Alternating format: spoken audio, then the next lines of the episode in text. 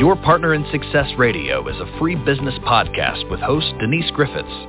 It's all about great stories, conversation, and context to help you move your business and life forward with actionable tips and advice from her guest experts. To listen and subscribe, just find us on iTunes, Google Play, or wherever you consume your podcasts.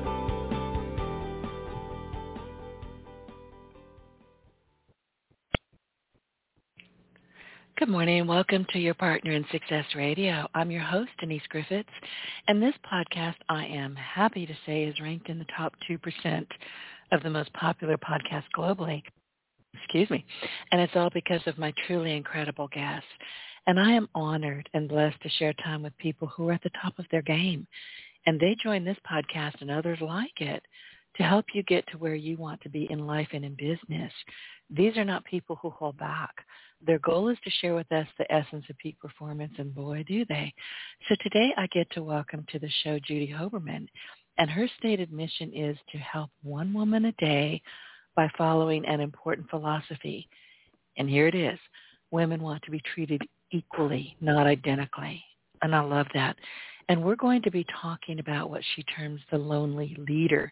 Now, Judy is the president of Judy Hoberman Associates. It's a company that is focused on empowering professional women, as you probably figured out. And she is an award-winning international speaker, best-selling author, trainer, and leading authority on women in leadership.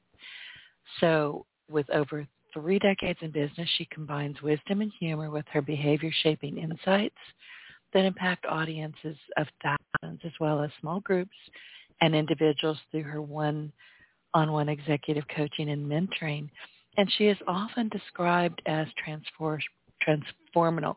She's also a TEDx speaker, and I'm going to ask her about that.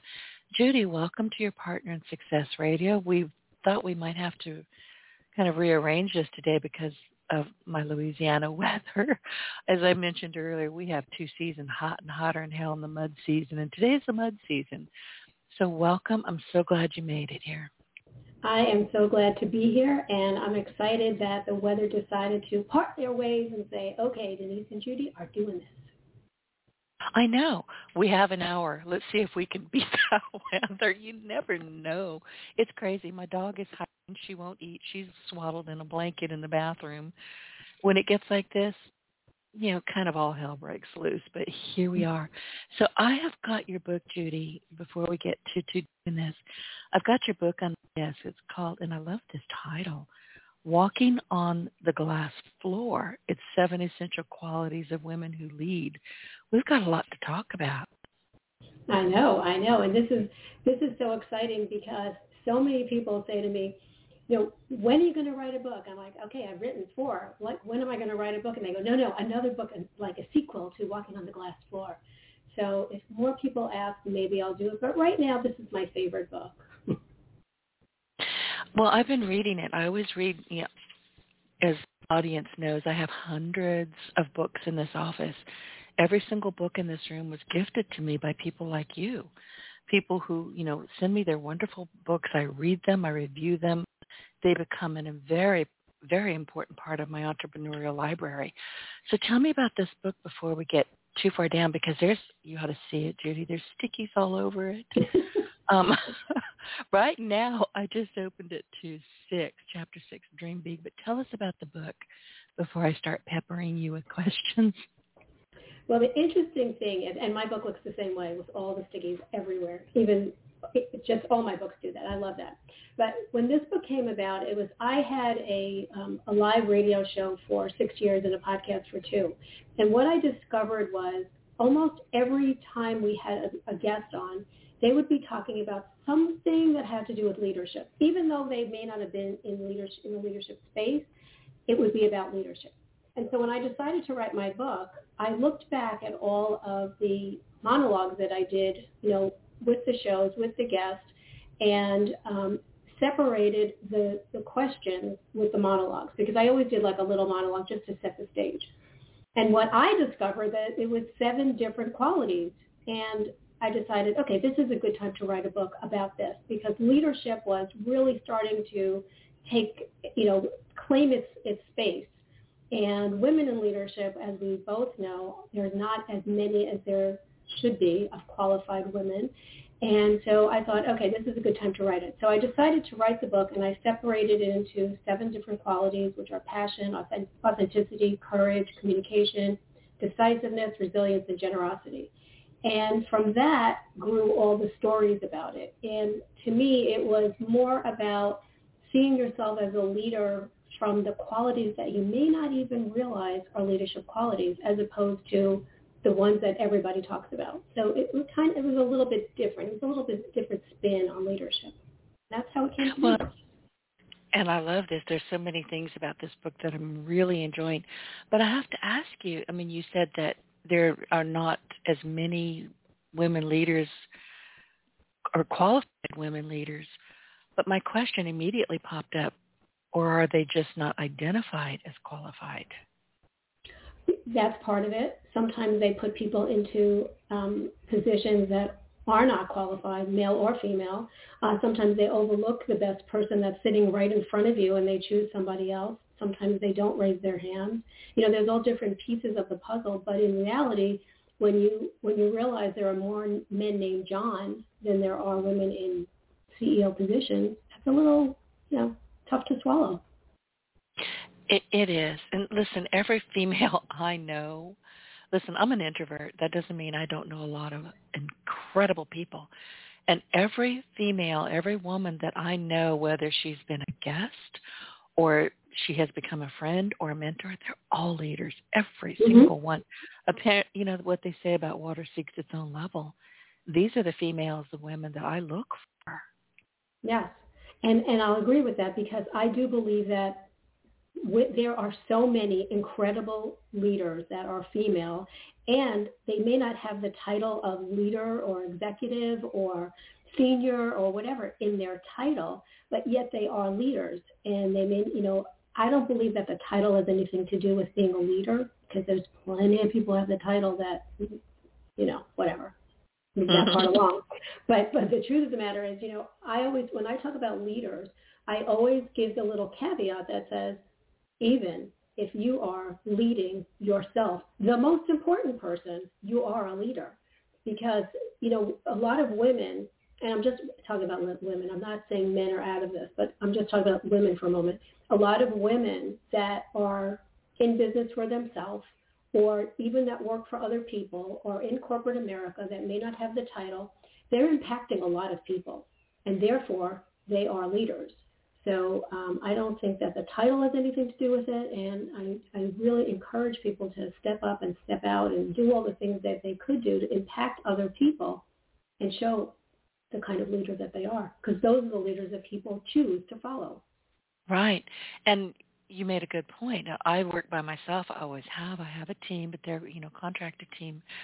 I have to be the leader. There is nobody mm-hmm. to show me, teach me, guide me Although over time I've learned, you know, through my podcast, when when I say y'all become my mentors, I'm not kidding. But when I started my podcast, when I started my business, this was practically pre pre everything. I mean, when mm-hmm. we built websites, we had to write them in HTML. We got basically the chance, you know, the choice of dark background and white content content. I mean, there was we didn't have graphical user interface. We didn't have social media. 20 years ago. Things have changed. Nobody was around to teach me to do anything. I had to lead myself, which is not a problem because I'm one of those people who says, you know, do what you're told, nobody gets hurt. So it worked for me. But it's difficult sometimes to identify ourselves as leaders when that's what we do all day long. Right, right. And and I, that's why I'm saying it's it is hard to say to consider yourself a leader, even though you have to be the leader or you want to be the leader. Sometimes, think of it this way, Denise. A lot of times when people um, read my bio, I want them to stop reading it. Like really, I mean, I know I've done a lot of things, but really, just say who I am.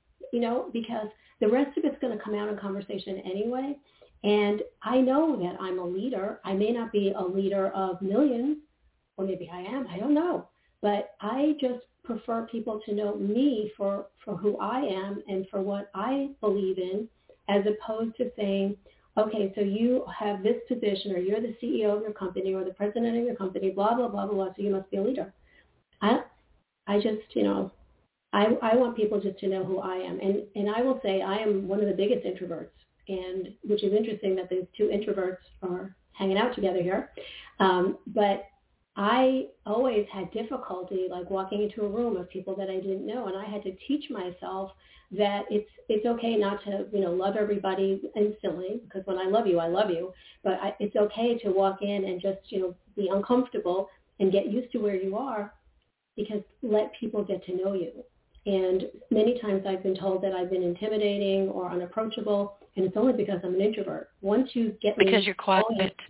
Right. We're I'm quiet, quiet when we're out and right. about, and people Right. are like, "Oh, you're either really intelligent or you're really a bitch. Which is it?" Both. Right, you're right. That that's that's the case. But I did it like I, you know I always tell people when I started my company and I started doing speaking. Okay, imagine here's the introvert going to go and do public speaking. Um, I would people wouldn't talk to me till after I came off stage. They just wouldn't. And so I did a random survey and I would ask people, so you know when you meet me, what do you think of me? And you have to prepare to get the answers that people are going to tell you because perception is reality. And people would say to me, you're intimidating, you're unapproachable, you're out of our league. That's what people said about me in different, not anybody together, separate people all over the place. And so as a professional woman, I got in my car and I'd start to cry. And then I'd have to fix my face up because now I have to Oh. speak, right? Because that's not me. Anyway, so one day I I wasn't going to ask this question anymore. And I did ask my, my, my business coach, and she said, don't forget you're an introvert. When you walk into a room, people don't necessarily walk towards you because you have like this wall around you. Like you're not, you're not inviting or anything. And, you know, she said, we're going to have to work on that. Okay, so let's just end that for a moment.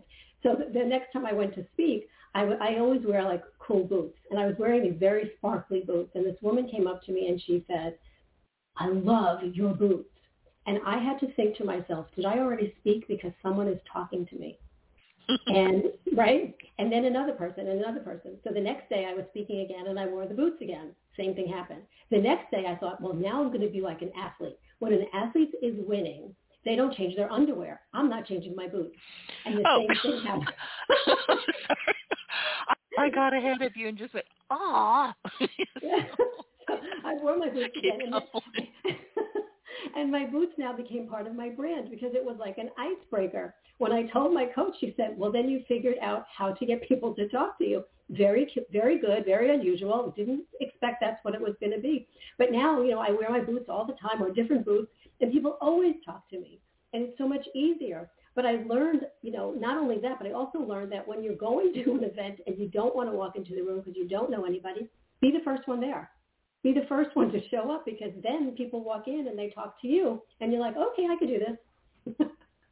Well, that's a good idea. I'm not Mhm. good around people. I really am. I found out through trial and error that when I get around people who really don't interest me, I'll, listen, I can be all day long if a conversation is fascinating.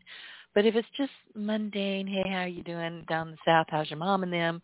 I don't Yeah. care. I really Right. don't care. So I'm good for 59 and three quarter minutes. After that, I got to go. And I leave. okay, bye bye now.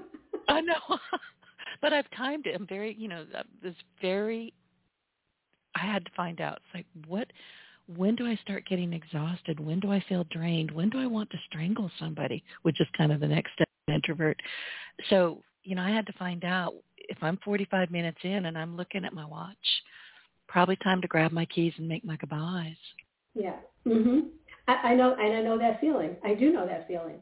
The the challenge is that sometimes you know you're you're surrounded by some people, and you know I just excuse myself and I say okay, I've got to I've got to run. I've got another meeting, blah blah blah, and I do leave. I do the same thing because I I shouldn't be around people when I'm feeling feeling that feeling. When I'm Yeah, really it's exhausting. It really yeah, is. when I'm in a really good mood, I'm okay. I can be there forever. But when I'm not, when I'm not feeling comfortable, mm-mm. it's the same thing. My husband had a, um, a high school reunion. He introduced me as the, the most intelligent woman he knows. This is how he introduces me, okay? Which sounds amazing, except if you're an introvert, like you don't want to. I'm like saying to myself, stop talking, stop talking, stop talking, stop talking. I, I do that. I, no talking, no talking. Yeah, stop. I stop. Don't because then that's like that's a that's a big um, title to to have to be like owning, and I didn't want to own that. And I don't believe I'm the most intelligent woman he's ever met. I don't believe that, but I think it was great. And he starts giving all my accolades in the book, and da, da, da, da, and she's this and she's that, and I'm like, oh my god, please stop talking. Um, so I, I don't like that. I, I'm, I'm uncomfortable with that. And people say, just own it. You've done all this. Own it. I'm like, mm-hmm. Okay, uh, I can own it sometimes, but that was not the time to do it because I didn't know one person in the room other than my oh, husband. Gotcha. So there you go. Mm-hmm. Yeah. It can be, and the thing is, we, all of us, I don't care if you're an introvert, extrovert, whatever you are, we all have things that we should be proud of, we can be proud of. Mm-hmm. But this has been my experience just listening to other people. If you just kind of vomit it all over the place, we're going to lose yeah. attention. Seriously. I Yeah, we know. want to learn more about you, kind of like, you know, having a cup of coffee, not getting married. You know, take it easy, slow it down. Let us know you, like you, and trust you, and we'll go find you. Yes, yes. I I can't even believe you just said that because I use that line all the time. I just want a cup of coffee. I don't want to get married. Right. I don't even want the cup of coffee. Just no Me either. talking. Seriously, no talking. And I'm not unfriendly. And you know, it's interesting that you should say when when you were going, you know, on stage, nobody wanted to talk with you. I find that fascinating in an appalled kind of a way. Listen, mm-hmm. I am an introvert. I mean, when I and there are no pictures of me anywhere on the internet. There are never going to be. It's nobody's business what I look like. My house is covered up on Google. Leave me alone. Seriously, just leave me be. If I want to talk with you, I will. And I know that sounds terrible, but I live in my own head. But when I head out to the grocery store or wherever I'm going to go, I go out in my Ray-Bans, my black cap. You know, I'm I think I'm taking my resting bitch face with me, but this we live in the South, and I never get away without somebody saying, "Hey, how are you?" and they want to talk. I've had people follow me to the parking lot. Apparently, my aura is a lot Mhm. friendlier than I think it is. But you have to I tame that down. I'm telling you. And I'm not hiding. I just I hate grocery shopping. I want to get in, get Mhm. out. I've got my list. I know where I'm going. No talking never works out that way. Never works I- out that way. I, I know. I hear you. I'm on the same page as you. Okay, so let's go back now that we've told everybody all about how weird we are. That's correct. They're probably saying if, if the two of you fit together. Okay, good. Thank I'm you so much. I'm telling you, we're probably twins. Let's go to uh, chapter six, Dream Big. That is such a big thing for me because as a person who lives largely in my own head, my mindset is critical. It Mhm. really is critical. What am I thinking? What am I dreaming? What am I building in my head? So let's talk about Dream Big because that's to me is a big, big topic. Well, you know, everything is really based around your mindset. It really is. You know, when you have um, a positive mindset, I'm not talking about Pollyanna. I'm talking about a positive mindset. When you see things in a different way, there are opportunities that appear. There are doors that open for you. When you are, you know, Debbie Downer, nobody wants to be around you. And I'm not talking about being, uh, you know, an introvert. I'm talking about in business or you know, in anything that you do, they're like, oh, here she comes again, and I don't want to do Right. that. Right? So it, it all goes back to your mindset. You have to be able to not only be inspired, but inspire others. You know, uh, there's no way that you would be as successful with your podcast if you didn't inspire people. And it's not just, you know, your guests, it's the combination.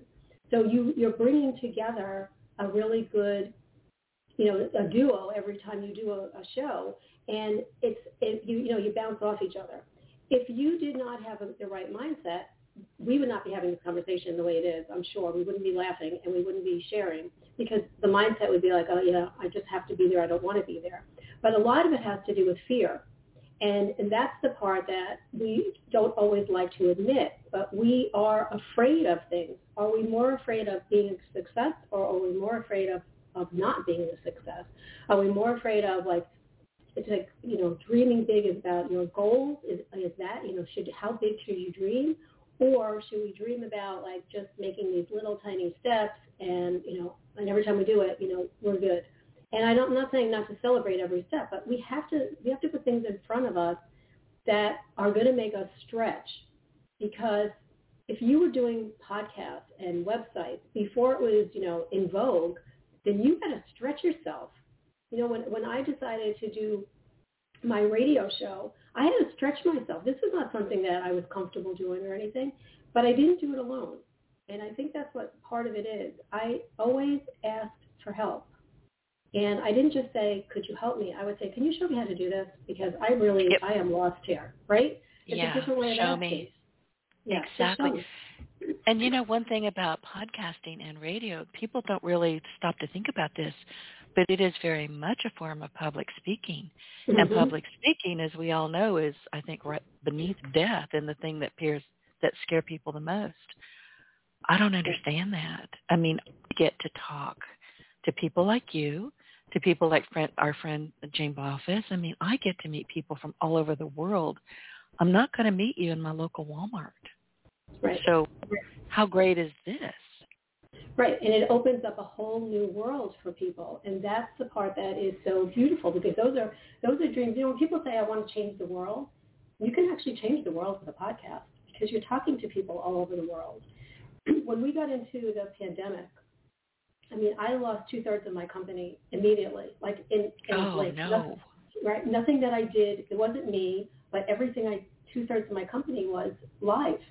So, you know, all of a sudden, Friday the 13th, everything was off my calendar. And so I decided that one of the things, this is after I, you know, I, I boo-hooed a little bit, but only for, you know, 20 minutes. I cried. Then I thought, okay, now what do I do? But I remember distinctly wanting to connect people at this time because the thing we were missing the most was connection. So I put together um, a panel of exceptional women and it was really inside financial services because that is my background. And financial service professionals were, were very vocal saying, we can't do our business if we can't see anyone. So I wanted to connect them and make sure that they were going to be okay. So I put together this panel, four women from, four leaders from uh, financial services, all women, and we invited everybody. And we didn't do woe is me and oh my God, I lost my company. Uh, no, we did. We gave ways to make changes or how do you meet people. And so we had a lot of people, a lot of women showing up from all over. So when you say, you know, you can meet people, all that's what we did. And so it was one and done. We were done. It was fantastic. Everybody loved it. They got so much out of it. And then I started to get the phone calls and the texts and the emails who's, who's on the next panel? Can I be on the next panel? What are you going to talk about next week? So in reality, this one and done turned into 12 weeks of panels of women. so we had 48 women across the 12 weeks.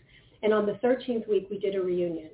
We had people from all over the world. We had Bali, we had Germany, we had um, uh, England, we had Australia, we had all over, we had all over the country. And the dream I had really was just connection. And I didn't dream like, oh my God, I'm going to get people together. I didn't do that. Had I done that, would it have been any different? I'm not sure. But the dream came into this, it was beyond all expectation for everybody. There was so much business that was done without ever asking for business from all different people, from all different speakers, from all different levels, from all, it, was amazing. So part of that was, you know, not to do it alone. You know, I asked for help to get this going, but they all the, attendees asked for help. We just need to be connected. That was the help that they needed. So it turned out to be this spectacular thing that I can't even imagine that we did it.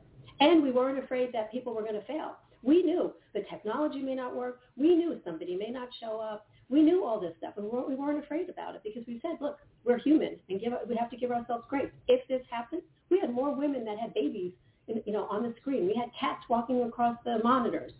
This is how you got to meet people informally, and this is how you got to understand that we're all human and we're all in the same boat, and let's do this together. So it was it was fantastic. And see, had you overthought that? Because mm-hmm. I'm guilty of this. Had you overthought that you can dream it and you can map it out? I don't anymore. I don't map anything out. If it's in my head, if it's what I call a God wink, and they happen all the time, I just take action, and so did you. And without overthinking it and scaring yourself to death and then procrastinating, and then it's just too darn late. Look what you did. And, and had I thought about, okay, so how am I going to get people from around the world, or how am I going to get 48 women, or how am I? I didn't think about. it. I just I did one. I just did one. I will say my my um, my business coach then said to me, so did you monetize it? And I said, nope, never thought about it. Was not that was not this was not something to monetize. Did we did we got, get business from it? Yeah, we did.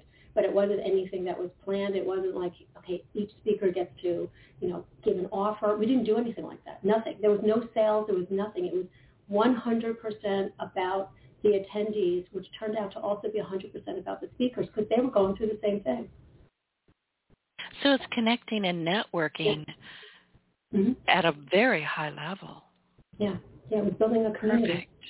Perfect. hmm So, and, and that's really what it takes. Listen, I I spend a lot of time these days, recently in particular, with Chat GPT webinars. I'm fascinated with the technology. I'm a little bit worried about it, but I'm fascinated with it. I'm a nerd in stilettos. What's not to Mhm. be fascinated? But I don't want to be sold anything. And the minute I can hear it coming, I I just leave. Yeah. So what you did was brilliant because not everybody needs to be sold or wants to be sold all the time. We're looking Mhm. for help. We're looking for assistance. We're looking for inspiration. We're Yeah. looking for ideas. We're looking to find out who you are and you know who can I introduce you to. I mean that's that's really what it's all about sometimes. Yeah, absolutely.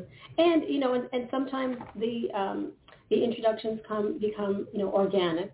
That's how they happen. And sometimes it is truly, oh, Denise, you need to meet Jane, or Jane, and like what Jane did to us, Jane, and we had already been connected, but we weren't, you know, really connected.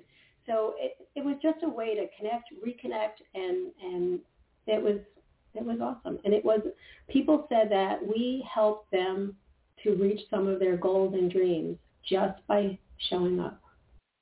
So Exactly. That's exactly right. And I wanted to ask you because you're talking about putting all these women together who would it just wouldn't have happened if you hadn't done this. So, and that leads me to wonder because I've heard you say this, it's in my notes. Where did the lonely leader come from? Is was that part of this process? Where you identified that there were an awful lot of women out there just going, "Holy geez, now what?"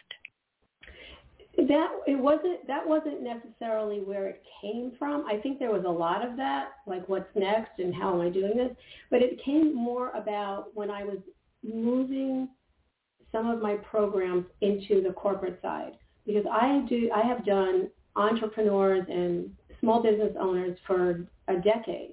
And a lot of the women that are corporate were saying, well, you know, what about us?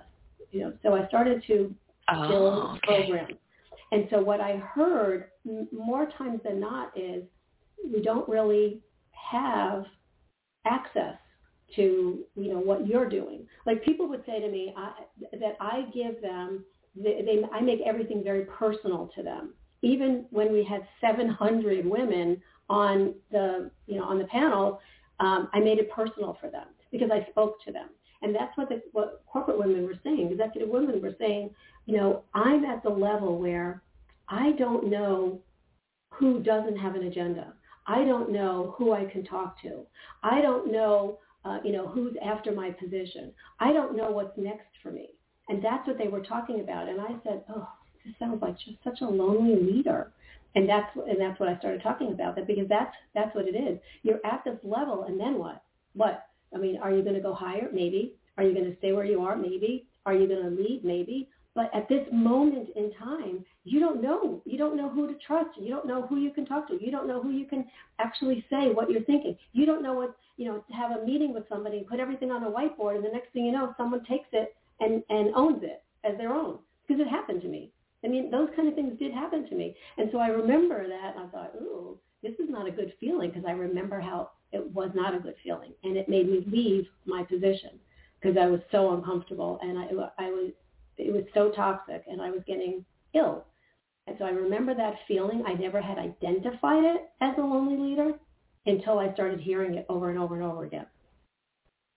And that kind of havoc that you're describing for you and for them, that's got to greatly affect your mindset and your health. Oh. Let's talk about that. Yeah, well, I was popping 12 Excedrins a day. Every oh my God. Day. Yeah, yeah, yeah. I would have first thing I, I would take two as soon as I woke up.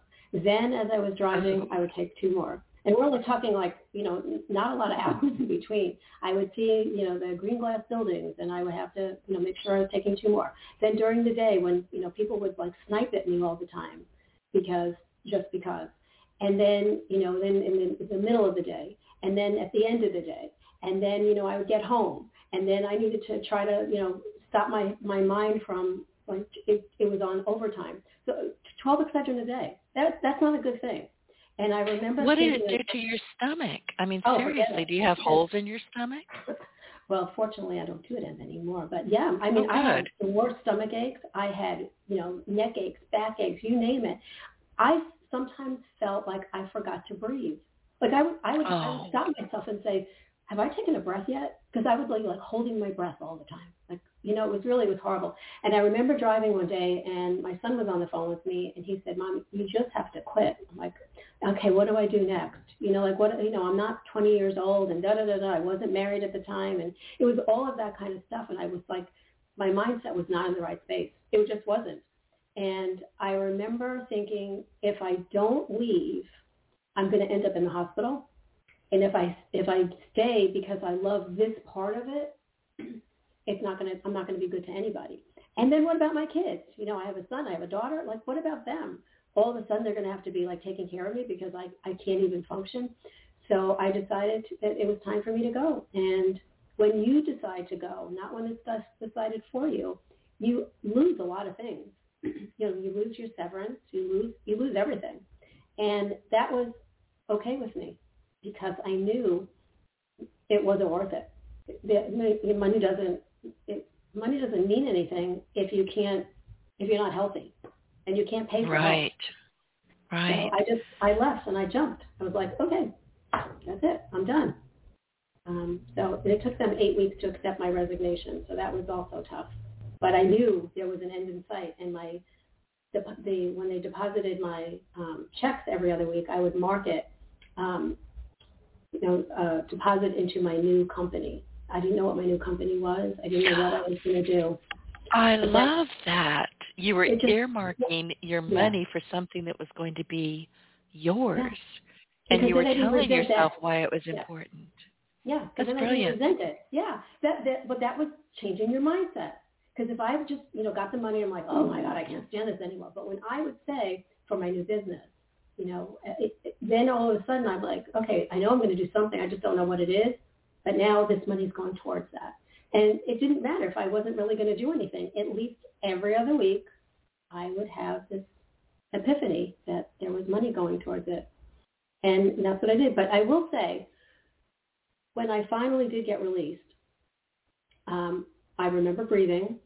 And about, I don't know, two to three weeks later, I got up in the morning and I didn't take Excedrin. And I didn't, I didn't realize that I wasn't taking it. But all of a sudden, I thought something is different about today and I wasn't taking the Excedrin. And I saw somebody from my company and she said to me, your skin looks so beautiful. And I said, well, not with toxic people. I didn't realize I said that right to her face, but I did. Oh, um, I'm sure she didn't take it badly. Oh, I'm sure not. Um, but the best part was I said to myself, if I was starting all over, what would I have wanted? You know, back then, what would I have wanted? And I would have wanted somebody that looked like me. And I'm not talking about physically look like me, but a female that would have been able to show me the ropes and, and push me when I needed pushing and celebrate when I needed celebrating. And I didn't have that. So I became that woman. And that's what my, you know, when I started selling in a skirt, that's what my company was all about. It was and still is about helping one woman a day and about being that woman that people can look to for support and for, you know, asking questions. And every time I post, the last thing in my post says, if you need help, dot, dot, dot, simply ask. Because nobody was there for me. There wasn't anybody. And that's what, that's who I became. I became that woman. So when I did that panel and people said I made it so personal, it was because I was talking to each one of them as if they were me, as if they were going through what I went through. Because I know what it feels like. And it's, it's a crappy feeling. And I love that call to action. Just simply ask because it's easy to say, okay, you know, this is what we're talking about. This is what's going on. I'm giving you some advice and then leave off that very important call to action, which mm-hmm. gives people the idea, the sense that she really is listening to me. She really does. She can help me. So that, again, brilliant. That's two brilliants in a row. I think we're done. so, I don't think I have three in me. We'll see. But I, I love that idea, and I need to do more of that. So I just wrote down a note: do what she does. But you talk about asking questions and listening as a leader. I think that's probably one of the smartest thing that people can do. Look, when I was a kid, I wasn't very talkative. I was always the quietest person in the house. And I learned way more about adults than I should have ever known, but they always forgot I was in the room. But one thing that I, I asked my grandmother, I think it was, she's a very, very wise woman. She was a farmer's wife. And I asked her, I said, how do I learn more? Because I read, I mean, I really was, we were a very intelligent family. We all read, we all talked. But I, I asked her, I said, how do I learn more about people? Because I really didn't like people very much. I didn't they didn't like me either because I was always the quiet one just looking at them like, what the heck is wrong with you? I had to learn not to do that, by the way. But she said to me, she said, instead of sit down, shut up and listen, she said, sit down and listen. And I learned through her over time to listen between the lines.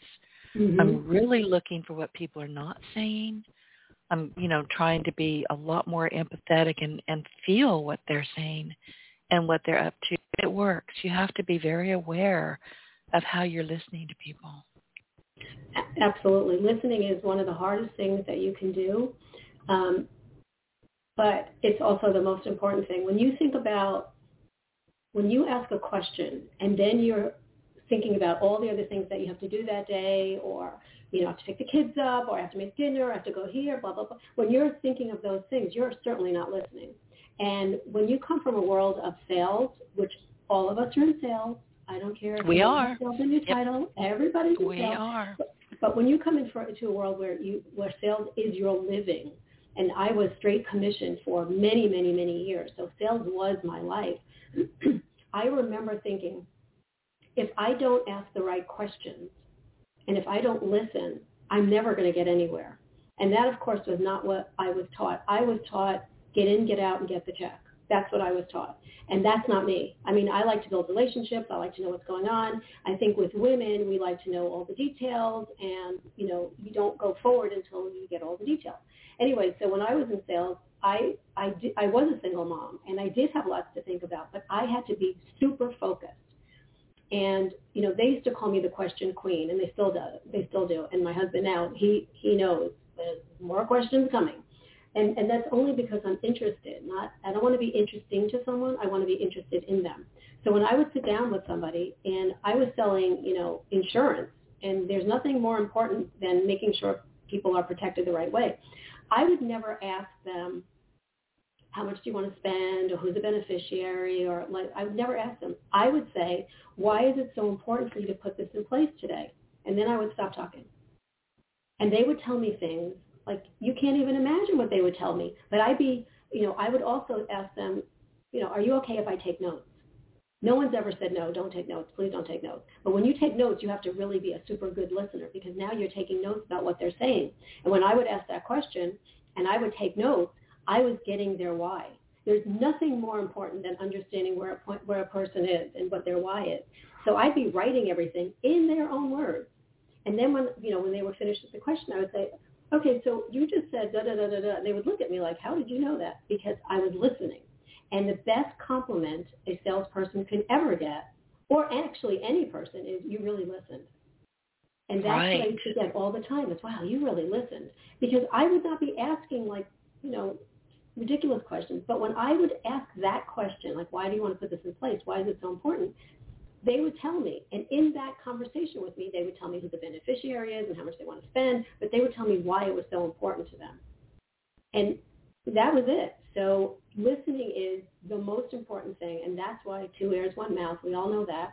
But you, if you don't, if you ask a question then just move along, like you know when I tell I tell my clients you have to celebrate. You know whatever whatever it is you need to celebrate. And so one of my clients had reached her goal before she thought she was going to reach it. This was the call. Hey Judy, just want to let you know I reached my goal and I'm a month early. So here's what I'm going to do next. I'm like, whoa, wait, stop, hold, please.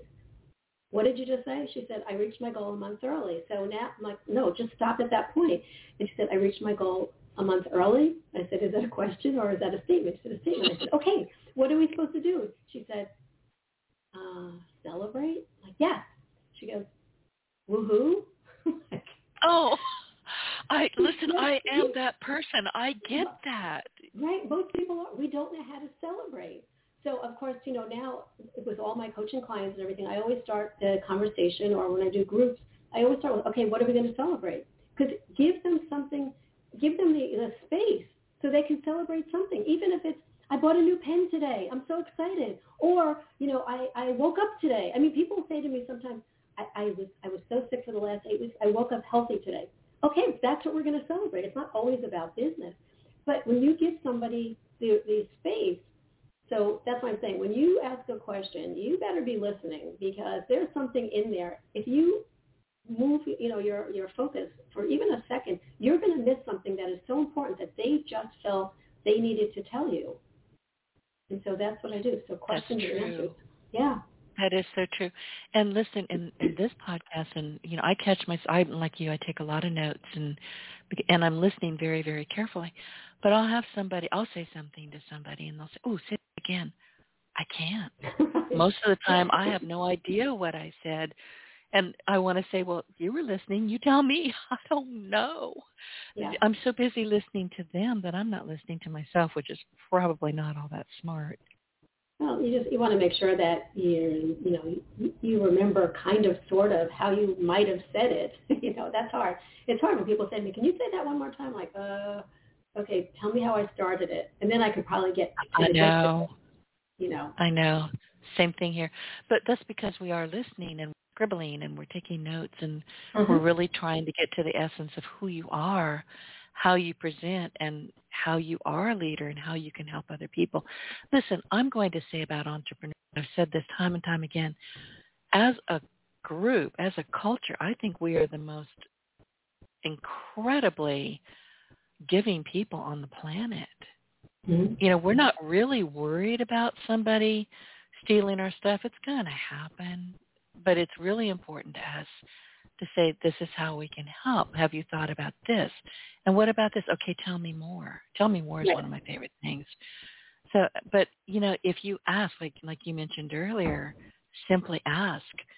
That is not unusual among entrepreneurs. We really do want to help you. Yeah, yeah. One of my favorite questions is, you know, and I always tell my clients, well, how do you get people to talk more to you? I say, all you need to say is, so tell me what that looks like and again, stop talking. And one of my clients who is, you know, she's got a very big position um, and she's the only female. And she said many times, she said, you're sitting on my shoulder and I know I should be saying right now, tell me what that looks like. That's how she was in the beginning. Now she just says all the time, so tell me what that looks like. And people just share that with you. So they, they get that. But, you know, again, the other thing that, it, that, that a lot of people don't know how to like wrap things up or whatever else you know, one of the questions I always ask people when I'm in a conversation with them and we're, you know, figuring out like how we're going to work together or whatever, I always ask them, I say, so, so tell me what do you still want to accomplish? And that is a major question because most people will say, no one's ever asked me that. And they start to tell you things that there are maybe deep, dark secrets that they've never said out loud before, and you better be listening because those are things that are really important. And then after that, after they, because they feel so comfortable, I just said, okay, so how do you see us working together? And they're like, oh my God, so many different ways. And you know, so you, so you don't have to really be like that slam bam, thank you, ma'am, or get in, get out, get the check. You can just have a conversation, and when you when you are being authentically you, they know that and they feel that, and you you've given them space and they've been heard. So it's a whole combination. It really is, and I was looking at your chapter on being authentic, but actually right now I am on, this is so important, chapter 25, followership. Mm-hmm. And you sit, you start out followership is the other side of leadership. It's the ability to take direction well, which I don't do. I fight with my nav system. She is not the boss of me. Be a part of a team and deliver what is expected of you. And here's something to ponder. How well the followers follow is just as important for success as how well the leaders lead. That's pretty profound, Judy.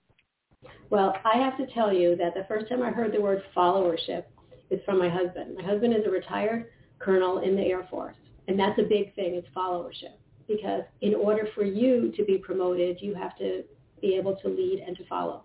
So when he said followership, I thought it was like a word that um, Yogi Berra would say. I mean, to me, it made I had no idea what that meant. Like, I said, did you make up this word because followership? Like, did you mean leadership? But the truth of the matter is, you have to, as a leader, you don't always have to be center stage. You can be one of the backup dancers, you know, because that you should give other people the ability and the um, opportunity to do what their to do their thing, and you you become the follower. And I, I don't know if you've ever seen the the video, The Dancing Man if you've never seen it, you should just Google it because what it is is this young. They're they're all everybody's at this music festival, and there's a young kid. He can't be, you know, I think he's in his late teens, early twenties maybe, and he's dancing, and he's dancing like crazy dance, just crazy dance, and you know people are watching him, and then somebody comes up and is following him, doing the dance. So now he's got an audience. Then the third person shows up. So you have the leader you have the follower, and then you have the next person who's following the second person who's now his leader to the leader. And all of a sudden, everybody is dancing. Like everybody's dancing. So is it the leader that's the most important, or is it the follower that's most important? Because the leader was like, they call him the lone nut, all by himself, until the person followed. And then the third and the fourth. And then the people that weren't dancing, they're like, oh, I better get up and dance because I should be following them. So it becomes like this, this tremendous um, gang of dancing people. It's hysterical. And the first time I saw it, I thought, well, this is funny. But then when I realized that's what my husband was talking about, about the followership, that's, that's, it's a really important role that you play because you've now made this leader the leader. and see, when I got to that chapter, and that's brilliant summation, when I got to this chapter, I went, oh, okay, because I'm, you know, I work in social media. Mm-hmm. I'm build websites literally in my sleep. And I thought, okay, you know, now we're going to be talking about how you get people to follow you all over the world on social media. That's not what we're talking about. Right, right. And you have to remember that you don't you don't just follow somebody because they're a leader. You don't. And I said that earlier. You become you want to be the person that people choose to follow. If you go on social media, you know, there are people that have millions and millions and millions of followers. They know probably none of them or a very, you know, just a handful. And I always ask the question, would you rather have a million followers that you don't know or a hundred followers that are raising their hand that want to do business with you or that want to, you know, be in your circle? Well, a fo- in followership, it's, it, it's the same kind of thing. You are making this person the leader, you know, they're giving this person more credibility because you believe in that person. And now they're, you're not I don't want to say convincing, but you are. You're convincing other people this is a good person to follow. But you just became a leader to somebody else. And it almost it's almost like, you know, um, like a domino effect. So I think it's really an important trait to have. Not everybody can be a follower. And followership does not ring true for a lot of people. I worked with somebody and I my whole position to her was, let me make this easy for you you know, I will do all the work. I will do, you know, this, I'll facilitate and I will let everybody know that it was your idea to do this. And she could not do it. She brought me in, never introduced me, never, and, and nothing. And she just could not be, you know, she couldn't play second, you know, second fiddle or second violin or whatever it is. She had to be first, only first. And to me, that's very short-sighted because what would happen if? What would happen if she got sick? Then there's nobody to stand in for you. What would happen if she got fired? You know, anything like that. But she had somebody who was willing to do all the work and give her the credit. And to me, it's just very short-sighted. Sounds like a narcissist, to be honest. Mhm. Mhm. Been around those. Listen, yeah. I wanted to to go to the chapter 34, which is ser- servant leadership. And, you know, that's important. Listen, I honestly, I'll just tell you straight up, I consider what this podcast does as servant leadership. I really do. Yeah. yeah.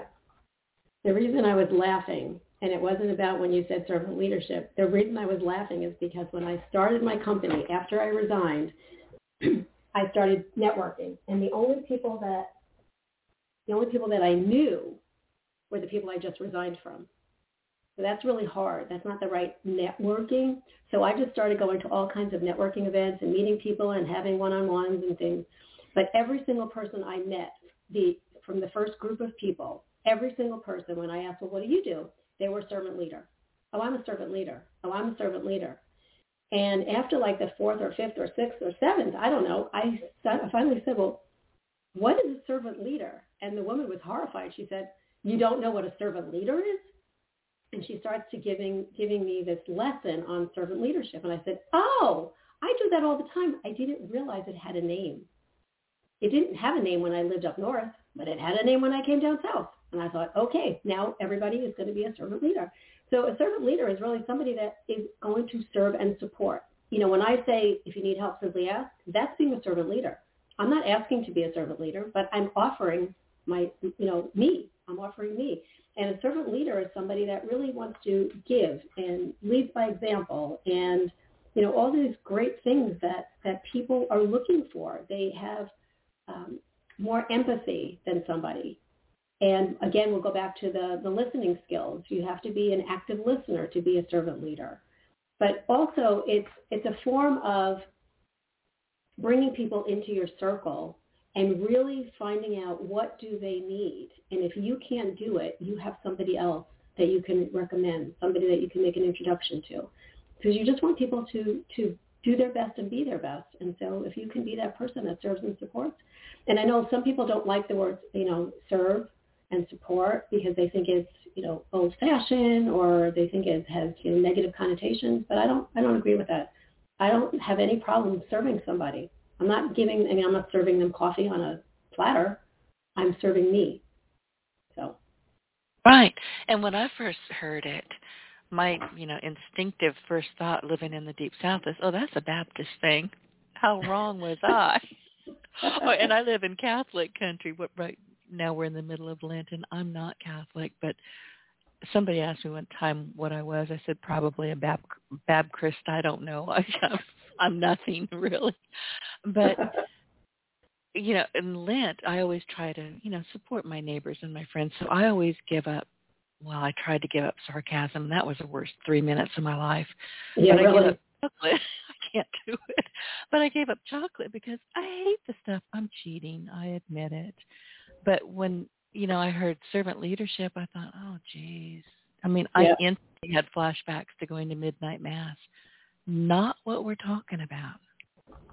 Right, and that's the thing. You know, it, does have. Sometimes it has a negative connotation. You just have to decide, like, where do you fit in that space?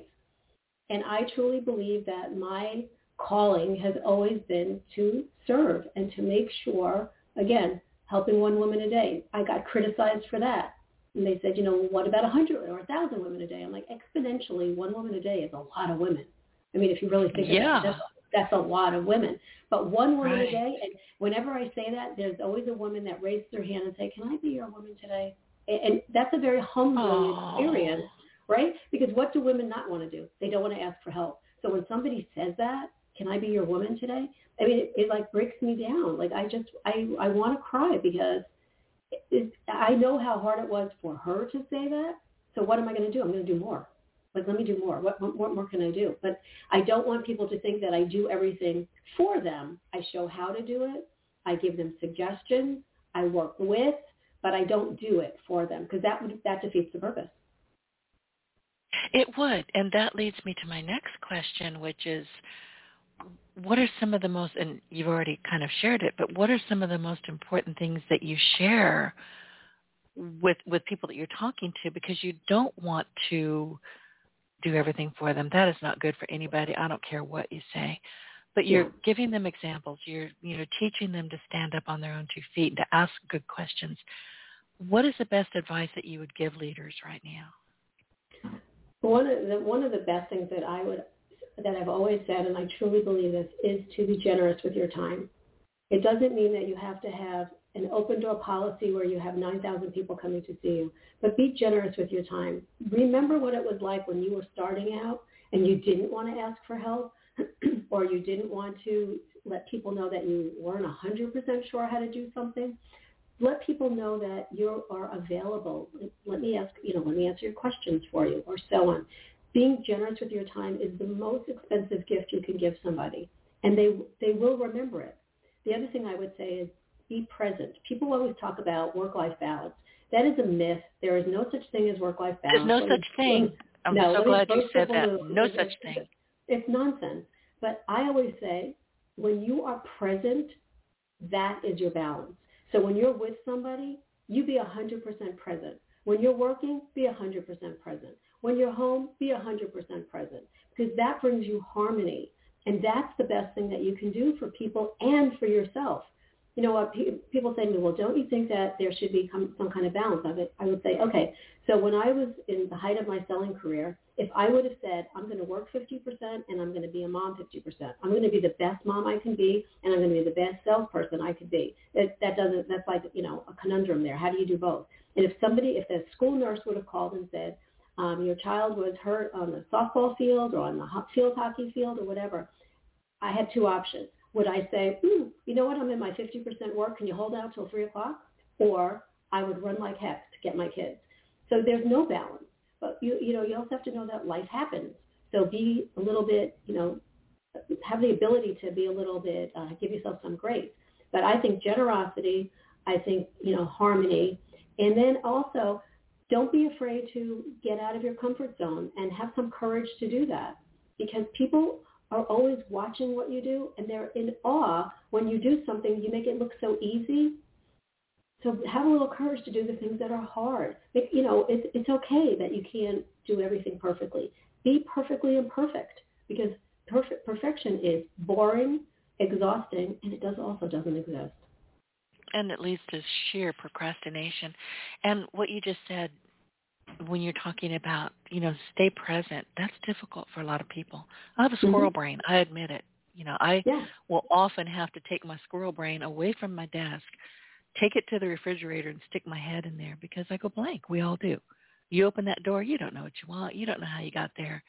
I call it a meditation. It's like, oh, okay, I'm I'm refreshed. But multitasking, it works. Multitasking means no focus. Zero. Stop multitasking.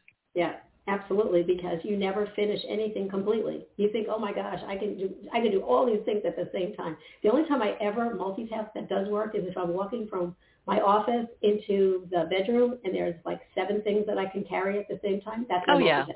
That's yeah, I do the multitasking. same Other thing. than that, other than that, that's not. I don't because you can't. You never finish anything. I'm a check girl. I like to check things off. You can't check off when you're when you're multitasking because you never finish anything. So I finally learned to give up my checklist and I have index cards. hmm Only three because anything beyond three, you're not going to get it done. So, Yeah. you know, prioritize, pick your poison. But what I like to do, just because it's fun, is once I've got one of my my cards all checked off and it's all you know strike through and it's done, I fire up the little machine and I shred it. It's cathartic. It's very cathartic. It's like, okay, that's done. Awesome. I know awesome. it's I fun. Well, it's you know why not? I do it because I can. Judy, before I let you go, is there anything else to share with the audience before you know we this this is the quickest sixty minutes on earth. I'm telling you. I know. Yeah. Um, I I would say that it's okay if you're not great at everything because there are things that you are great at. Whatever it is that you're not, ask ask for help. And again, like I said in the very beginning, you don't have to say, "Can you help me?" Just say, "Can you show me how to do this?" Or you can say, "You know, Denise, you are like when you do this, you make it look so easy. Can you show me how to do that?" And that's all it is. Because what I would be happen is- happy to. right. You know, seriously, when people ask me for this kind of help, I'm like, oh heck yeah. Yeah, but you, there's only two answers you're going to get: with the heck yeah or no. If it's no, they're not your people. Move along. If they are, they are you people. And, and here's a four-letter word that you should always keep very handy because it works. It's next. So if a person says no to you, like in your brain, just say, okay, next, and you just move along. Because this way you're not holding on to anything. I like that.